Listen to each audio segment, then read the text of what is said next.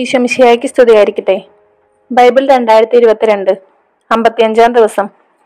ഇന്ന് ഫെബ്രുവരി ഇരുപത്തിനാല്. എൻ്റെ പേര് അഞ്ജന.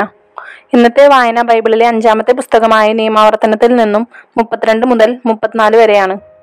ഇന്നത്തെ വായന ലോകം മുഴുവനുമുള്ള എല്ലാ അംഗവൈകല്യമുള്ളവർക്കും വേണ്ടി സമർപ്പിക്കുന്നു. നിയമാവർത്തന പുസ്തകം അധ്യായം മുപ്പത്തിരണ്ട്. മോശയുടെ കീർത്തനം. ആകാശങ്ങളെ ചെവികൊള്ളുക, ഞാൻ സംസാരിക്കുന്നു. ഭൂമി എൻ്റെ വാക്കുകൾ ശ്രവിക്കട്ടെ. എൻ്റെ ഉപദേശം മഴത്തുള്ളി പോലെ പതിക്കട്ടെ. എൻ്റെ വാക്കുകൾ ഹിമകണങ്ങൾ പോലെ പൊഴിയട്ടെ. ഇവ ഇളം പുല്ലിന്മേൽ മൃദുലമായ മഴ പോലെയും സസ്യങ്ങളുടെ മേൽ വർഷധാര പോലെയും ആകട്ടെ. കർത്താവിൻ്റെ നാമം ഞാൻ പ്രഘോഷിക്കും. നമ്മുടെ ദൈവത്തിൻ്റെ മഹത്വം പ്രകീർത്തിക്കുവിൻ. കർത്താവ് പാറയാകുന്നു. അവിടുത്തെ പ്രവൃത്തി പരിപൂർണവും അവിടുത്തെ വഴികൾ നീതിയുക്തവുമാണ്. തിന്മയറിയാത്തവനും വിശ്വസ്തനുമാണ് ദൈവം. അവിടുന്ന് നീതിമാനും സത്യസന്ധനുമാണ്. അവിടുത്തെ മുൻപിൽ അവർ മ്ലേച്ഛത പ്രവർത്തിച്ചു. അവർ അവിടുത്തെ മക്കളല്ലാതായി. ദുഷ്ടവും വക്രവുമായ തലമുറയാണ് അവരുടേത്. ഭോഷരും ബുദ്ധിഹീനരുമായ ജനമേ, ഇതോ കർത്താവിന് പ്രതിഫലം. അവിടുന്നല്ലയോ നിങ്ങളെ സൃഷ്ടിച്ച നിങ്ങളുടെ പിതാവ്? നിങ്ങളുടെ സൃഷ്ടാവും പരിപാലകനും അവിടുന്നല്ലയോ? കഴിഞ്ഞുപോയ കാലങ്ങൾ ഓർക്കുവിൻ.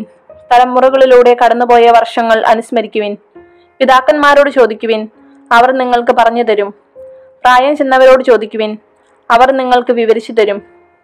അത്യുന്നതൻ ജനതകൾക്ക് അവരുടെ പൈതൃകം വീതിച്ചു കൊടുത്തപ്പോൾ, മനുഷ്യമക്കളെ അവിടുന്ന് വേർതിരിച്ചപ്പോൾ, ഇസ്രായേൽ മക്കളുടെ എണ്ണമനുസരിച്ച് അവിടുന്ന് ജനതകൾക്ക് അതിർത്തി നിശ്ചയിച്ചു. കർത്താവിന്റെ ഓഹരി അവിടുത്തെ ജനമാണ്, യാക്കോബ് അവിടുത്തെ അവകാശവും. അവിടുന്ന് അവനെ മരുഭൂമിയിൽ ശൂന്യത ഊരിയിടുന്ന മണലാരണ്യത്തിൽ കണ്ടെത്തി. അവനെ വാരിപ്പുണർന്നു, താല്പര്യപൂർവ്വം പരിചരിച്ച് തന്റെ കണ്ണിലുണ്ണിയായി സൂക്ഷിച്ചു. കൂട് ചലിപ്പിക്കുകയും കുഞ്ഞുങ്ങളുടെ മുകളിൽ ചിറകടിക്കുകയും വിരിച്ച ചിറകുകളിൽ കുഞ്ഞുങ്ങളെ വഹിക്കുകയും ചെയ്യുന്ന കഴുകനെ പോലെ അവനെ നയിച്ചത് കർത്താവാണ്. അന്യദേവന്മാരാരും അവനോട് കൂടെ ഉണ്ടായിരുന്നില്ല. ഭൂമിയിലെ ഉത്തങ്കതലങ്ങളുടെ അവിടുന്ന് അവനെ സവാരി ചെയ്യിച്ചു. വയലിലെ വിളവുകൾ അവൻ ഭക്ഷിച്ചു. പാറയിൽ നിന്ന് തേനും കഠിന ശിലയിൽ നിന്ന് എണ്ണയും അവിടുന്ന് അവന് കുടിക്കാൻ കൊടുത്തു. കാലിക്കൂട്ടത്തിൽ നിന്ന് തൈരും ആട്ടിൻപറ്റങ്ങളിൽ നിന്ന് പാലും ആട്ടിൻകുട്ടികളുടെയും മുട്ടാടുകളുടെയും ബാഷാൻ കാലിക്കൂട്ടത്തിന്റെയും കോലാടുകളുടെയും കൊഴുപ്പും വിശിഷ്ടമായ ധാന്യവും നിനക്ക് നൽകി. ശുദ്ധമായ മുന്തിരിച്ചാറ് നീ പാനം ചെയ്തു. യെശുറോൻ തടിച്ച് ശക്തനായി, കൊഴുത്തു മിനുങ്ങി. അവൻ തന്നെ സൃഷ്ടിച്ച ദൈവത്തെ ഉപേക്ഷിക്കുകയും തന്റെ രക്ഷയുടെ പാറയെ പുച്ഛിച്ചു തള്ളുകയും ചെയ്തു. അന്യദേവന്മാരെ കൊണ്ട് അവൻ അവിടുത്തെ അസൂയ പിടിപ്പിച്ചു, നിന്ദ്യകർമ്മങ്ങൾക്ക് കൊണ്ട് കുപിതനാക്കി. ദൈവമല്ലാത്ത ദുർദേവതകൾക്ക് അവർ ബലിയർപ്പിച്ചു. അവർ അറിയുകയോ നിങ്ങളുടെ പിതാക്കന്മാർ ഭയപ്പെടുകയോ ചെയ്തിട്ടില്ലാത്തവരും പുതുതായി പ്രത്യക്ഷപ്പെട്ടവരുമാണ് ഈ ദേവന്മാർ. നിനക്ക് ജന്മം നൽകിയ ശിലയെ നീ അവഗണിച്ചു. നിനക്ക് രൂപമേകിയ ദൈവത്തെ നീ വിസ്മരിച്ചു. കർത്താവ് അത് കാണുകയും തന്റെ പുത്രീപുത്രന്മാരുടെ പ്രകോപനം നിമിത്തം അവരെ വെറുക്കുകയും ചെയ്തു. അവിടുന്ന് പറഞ്ഞു, അവരിൽ നിന്ന് എന്റെ മുഖം ഞാൻ മറയ്ക്കും. അവർക്ക് എന്ത് സംഭവിക്കുമെന്ന് എനിക്ക് കാണണം. അവർ വക്രവും അവിശ്വസ്തവുമായ തലമുറയാണ്. ദൈവമല്ലാത്തതിനെ കൊണ്ട് അവർ എന്നിൽ അസൂയ ഉണർത്തി. മിഥ്യാമൂർത്തികളാൽ അവർ എന്നെ പ്രകോപിപ്പിച്ചു. അതിനാൽ ജനതയല്ലാത്തവരെ കൊണ്ട് അവരിൽ ഞാൻ അസൂയ ഉണർത്തും. ഭോഷന്മാരുടെ ഒരു ജനതയെ കൊണ്ട് അവരെ ഞാൻ പ്രകോപിപ്പിക്കും. എന്റെ ക്രോധത്തിൽ നിന്ന് അഗ്നി ജ്വലിച്ചുയരുന്നു. പാതാള ഗർത്തം വരെയും അത് കത്തിയിറങ്ങും. ഭൂമിയെയും അതിന്റെ വിളവുകളെയും അത് വിഴുങ്ങുന്നു. പർവ്വതങ്ങളുടെ അടിത്തറകളെ അത് ദഹിപ്പിക്കുന്നു. അവരുടെ മേൽ ഞാൻ തിന്മ കൂന കൂട്ടും. എന്റെ അസ്ത്രങ്ങൾ ഒന്നൊഴിയാതെ അവരുടെ മേൽ വർഷിക്കും. വിശപ്പ് അവരെ കാർന്നു തിന്നും. ദഹിപ്പിക്കുന്ന ചൂടും വിഷവ്യാധിയും അവരെ വിഴുങ്ങും. ഹിംസ്ര ജന്തുക്കളെയും വിഷപ്പാമ്പുകളെയും ഞാൻ അവരുടെ മേൽ അയക്കും. വെളിയിൽ വാളും സങ്കേതത്തിനുള്ളിൽ ഭീകരതയും യുവാവിനെയും കന്യകയെയും ശിശുവിനെയും വൃദ്ധനെയും ഒന്നുപോലെ നശിപ്പിക്കും. അവരെ ഞാൻ ചിതറിച്ചു കളയും. ജനതകളുടെ ഇടയിൽ നിന്ന് അവരുടെ ഓർമ്മ പോലും തുടച്ചു നീക്കും എന്ന് ഞാൻ പറയുമായിരുന്നു. എന്നാൽ ശത്രു പ്രകോപനപരമായി പെരുമാറുകയും എതിരാളികൾ അഹങ്കാരോന്മത്തരായി ഞങ്ങളുടെ കരം വിജയിച്ചിരിക്കുന്നു, കർത്താവല്ല ഇത് ചെയ്തത് എന്ന് പറയുകയും ചെയ്തേക്കുമെന്ന് ഞാൻ ഭയപ്പെട്ടു. ആലോചനയില്ലാത്ത ഒരു ജനമാണവർ. വിവേകവും അവർക്കില്ല. ജ്ഞാനികളായിരുന്നെങ്കിൽ അവർ ഇത് മനസ്സിലാക്കുമായിരുന്നു. തങ്ങളുടെ അവസാനത്തെപ്പറ്റി ചിന്തിക്കുമായിരുന്നു. ഇസ്രായേലിന്റെ അഭയം അവരെ വിറ്റുകളയുകയും കർത്താവ് അവരെ കൈവിടുകയും ചെയ്തിരുന്നെങ്കിൽ ആയിരം പേരെ അനുധാവനം ചെയ്യാൻ ഒരാൾക്ക് എങ്ങനെ കഴിയുമായിരുന്നു? പതിനായിരങ്ങളെ തുരത്താൻ രണ്ടു പേർക്ക് എങ്ങനെ സാധിക്കുമായിരുന്നു? എന്തെന്നാൽ നമ്മുടെ ആശ്രയം പോലെയല്ല അവരുടെ ആശ്രയം. നമ്മുടെ ശത്രുക്കൾ തന്നെ അത് സമ്മതിക്കും. അവരുടെ മുന്തിരി സോതോമിലെയും ഗൊമോറയിലെയും വയലുകളിൽ വളരുന്നു. അതിന്റെ പഴങ്ങൾ വിഷമയമാണ്, കുലകൾ തിക്തവും. അവരുടെ വീഞ്ഞ് കരാള സർപ്പത്തിന്റെ വിഷമാണ്, ക്രൂര സർപ്പത്തിന്റെ കൊടിയ വിഷം. ഈ കാര്യം ഞാൻ ഭദ്രമായി സൂക്ഷിക്കുകയല്ലേ? എന്റെ അറകളിലാക്കി മുദ്ര വെച്ചിരിക്കുകയല്ലേ? അവരുടെ കാൽ വഴുതുമ്പോൾ പ്രതികാരം ചെയ്യുന്നതും പകരം കൊടുക്കുന്നതും ഞാനാണ്. അവരുടെ വിനാശകാലം ആസന്നമായി. അവരുടെ മേൽ പതിക്കാനിരിക്കുന്ന നാശം അതിവേഗം അടുത്തു വരുന്നു. അവരുടെ ശക്തി ക്ഷയിച്ചെന്നും സ്വതന്ത്രനോ തടവുകാരനോ അവശേഷിച്ചിട്ടില്ലെന്നും കണ്ട് കർത്താവ് തന്റെ ജനത്തിനു വേണ്ടി നീതി നടത്തും, തന്റെ ദാസരോട് കരുണ കാണിക്കും. അവിടുന്ന് ചോദിക്കും, അവരുടെ ദേവന്മാരെവിടെ? അവർ അഭയം പ്രാപിച്ച പാറയെവിടെ? അവർ അർപ്പിച്ച ബലികളുടെ കൊഴുപ്പ് ആസ്വദിക്കുകയും കാഴ്ചവെച്ച വീഞ്ഞു കുടിക്കുകയും ചെയ്ത ദേവന്മാരെവിടെ? അവർ എഴുന്നേറ്റ് നിങ്ങളെ സഹായിക്കട്ടെ. അവരായിരിക്കട്ടെ നിങ്ങളുടെ സംരക്ഷകർ. ഇതാ ഞാനാണ്, ഞാൻ മാത്രമാണ് ദൈവം, ഞാനല്ലാതെ വേറെ ദൈവമില്ല. കൊല്ലുന്നതും ജീവിപ്പിക്കുന്നതും ഞാൻ, മുറിവേൽപ്പിക്കുന്നതും സുഖപ്പെടുത്തുന്നതും ഞാൻ തന്നെ. എന്റെ കയ്യിൽ നിന്ന് രക്ഷപ്പെടുത്തുക ആർക്കും സാധ്യമല്ല. ഇതാ സ്വർഗത്തിലേക്ക് കരമുയർത്തി ഞാൻ പ്രഖ്യാപിക്കുന്നു, ഞാനാണ് എന്നേക്കും ജീവിക്കുന്നവൻ. തിളങ്ങുന്ന വാളിന് ഞാൻ മൂർച്ച കൂട്ടും, വിധി തീർപ്പ് കയ്യിലെടുക്കും. എന്റെ ശത്രുക്കളോട് ഞാൻ പകരം വീട്ടും, എന്നെ വെറുക്കുന്നവരോട് പകരം ചോദിക്കും. എന്റെ അസ്ത്രങ്ങൾ രക്തം കുടിച്ചു മതിക്കും, എന്റെ വാൾ മാംസം വിഴുങ്ങും. മാരകമായി മുറിവേറ്റവരുടെയും തടവുകാരുടെയും രക്തം, ശത്രു നേതാക്കളുടെ ശിരസുകളും. ജനതകളെ, നിങ്ങൾ അവിടുത്തെ ജനത്തെ ഓർത്ത് ആർത്തു വിളിക്കുവിൻ. അവിടുന്ന് തന്റെ ദാസന്മാരുടെ രക്തത്തിന് പ്രതികാരം ചെയ്യും, എതിരാളികളോട് പകരം ചോദിക്കും, തന്റെ ജനത്തിന്റെ ദേശത്ത് നിന്ന് പാപക്കറ നീക്കിക്കളയും. ജനങ്ങൾ കേട്ടിരിക്കെ മോശയും നൂനിന്റെ മകനായ ജോഷയും ഒന്നിച്ച് ഈ ഗാനം ആലപിച്ചു. മോശയുടെ അന്തിമോപദേശം. ഇങ്ങനെ ഇസ്രായേൽ ജനത്തെ ഉത്ബോധിപ്പിച്ചതിനു ശേഷം മോശ പറഞ്ഞു, ഞാനിന്ന് നിങ്ങളോട് കൽപ്പിച്ചിരിക്കുന്ന ഈ നിയമത്തിലെ ഓരോ വാക്കും ശ്രദ്ധാപൂർവം പാലിക്കാൻ നിങ്ങളുടെ മക്കളോട് ആജ്ഞാപിക്കുന്നതിനായി അവ ഹൃദയത്തിൽ സംഗ്രഹിക്കുവിൻ. എന്തെന്നാൽ ഇത് നിസ്സാരമായ കാര്യമല്ല, നിങ്ങളുടെ ജീവനാണിത്. നിങ്ങൾ ജോർദാൻ അക്കരെ കൈവശമാക്കാൻ പോകുന്ന ദേശത്ത് ദീർഘകാലം വസിക്കുന്നത് ഇതുമൂലമായിരിക്കും. അന്ന് തന്നെ കർത്താവ് മോശയോട് അരുൾ ചെയ്തു, ജെറിക്കോയുടെ എതിർവശത്ത് മൊവാബ് ദേശത്തുള്ള അബറീം പർവ്വത നിരയിലെ നെബോമലയിൽ കയറി ഞാൻ ഇസ്രായേൽ മക്കൾക്ക് അവകാശമായി നൽകുന്ന കാനാൻ ദേശം നീ കണ്ടുകൊള്ളുക. നിന്റെ സഹോദരൻ അഹറോൻ ഹോർ മലയിൽ വെച്ച് മരിക്കുകയും തന്റെ ജനത്തോട് ചേരുകയും ചെയ്തതുപോലെ നീയും മരിച്ച് നിന്റെ ജനത്തോട് ചേരും. എന്തെന്നാൽ സീൻ മരുഭൂമിയിൽ കാദേശിലെ മെരീബ ജലാശയത്തിന് സമീപം ഇസ്രായേൽ ജനത്തിന്റെ മുൻപിൽ വെച്ച് നീ എന്നോട് അവിശ്വസ്തമായി പെരുമാറി. എന്റെ പരിശുദ്ധിക്ക് നീ സാക്ഷ്യം നൽകിയില്ല. ഇസ്രായേൽ ജനത്തിന് ഞാൻ നൽകുന്ന ആ ദേശം നീ കണ്ടുകൊള്ളുക, എന്നാൽ നീ അവിടെ പ്രവേശിക്കുകയില്ല. അധ്യായം മുപ്പത്തി മുപ്പത്തിമൂന്ന്. മോശയുടെ ആശീർവാദം. ദൈവപുരുഷനായ മോശ തന്റെ മരണത്തിന് മുൻപ് ഇസ്രായേൽ ജനത്തിന് നൽകിയ അനുഗ്രഹമാണിത്.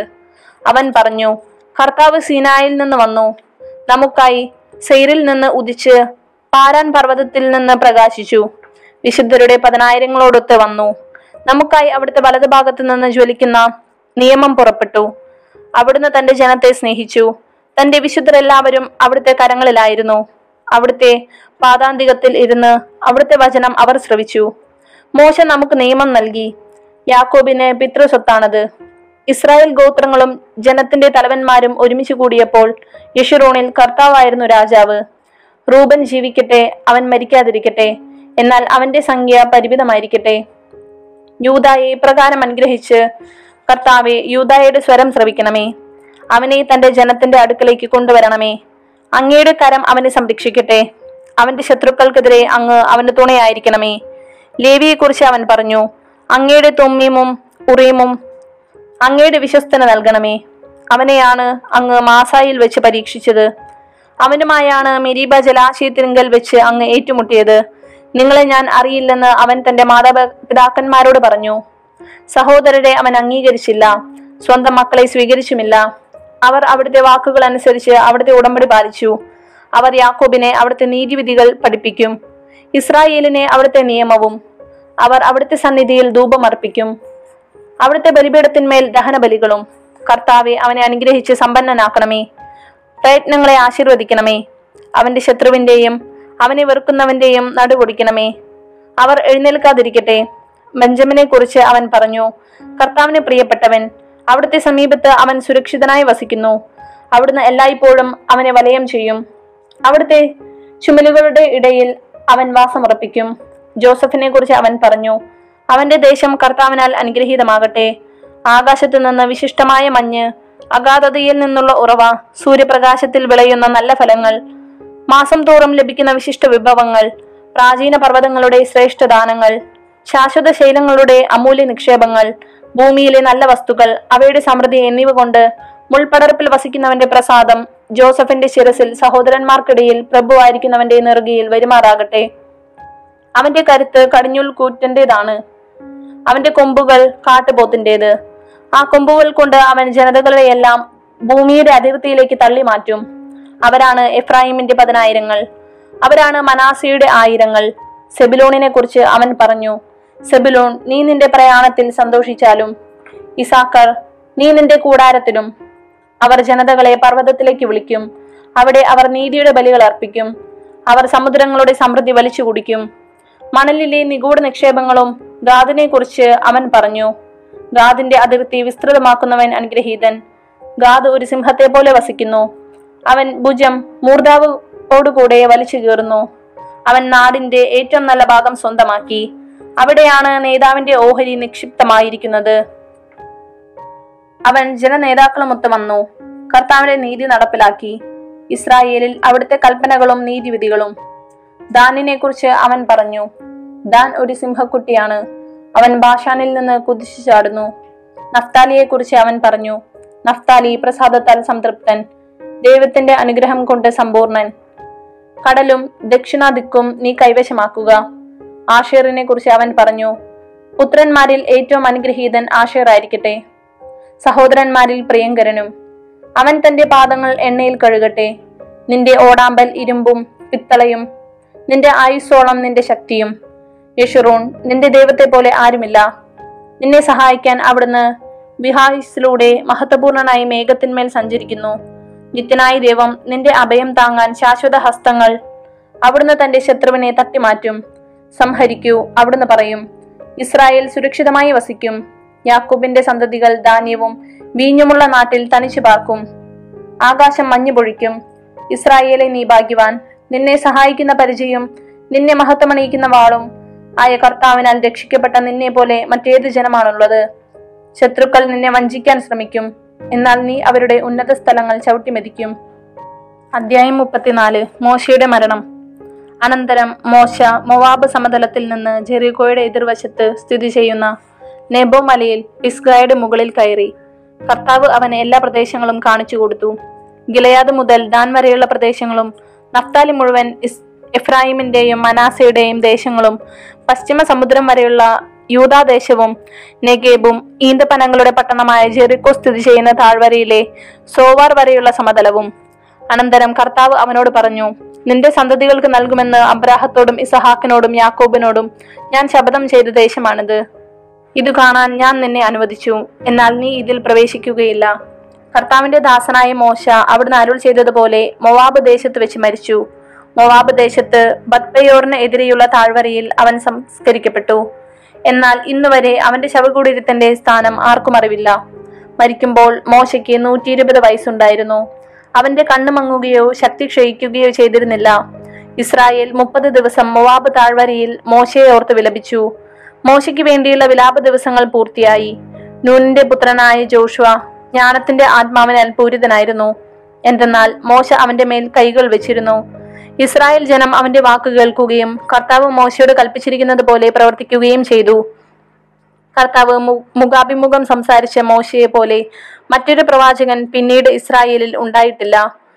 കർത്താവിനാൽ നിയുക്തനായി ഈജിപ്തിൽ ഫറവോയ്ക്കും ദാസന്മാർക്കും രാജ്യത്തിന് മുഴുവനും എതിരായി അവൻ പ്രവർത്തിച്ച അടയാളങ്ങളും അത്ഭുതങ്ങളിലും ഇസ്രായേൽ ജനത്തിന്റെ മുൻപിൽ പ്രകടമാക്കിയ മഹത്വം ഭയാനകവുമായ പ്രവൃത്തികളിലും മോശ അതുല്യനാണ്.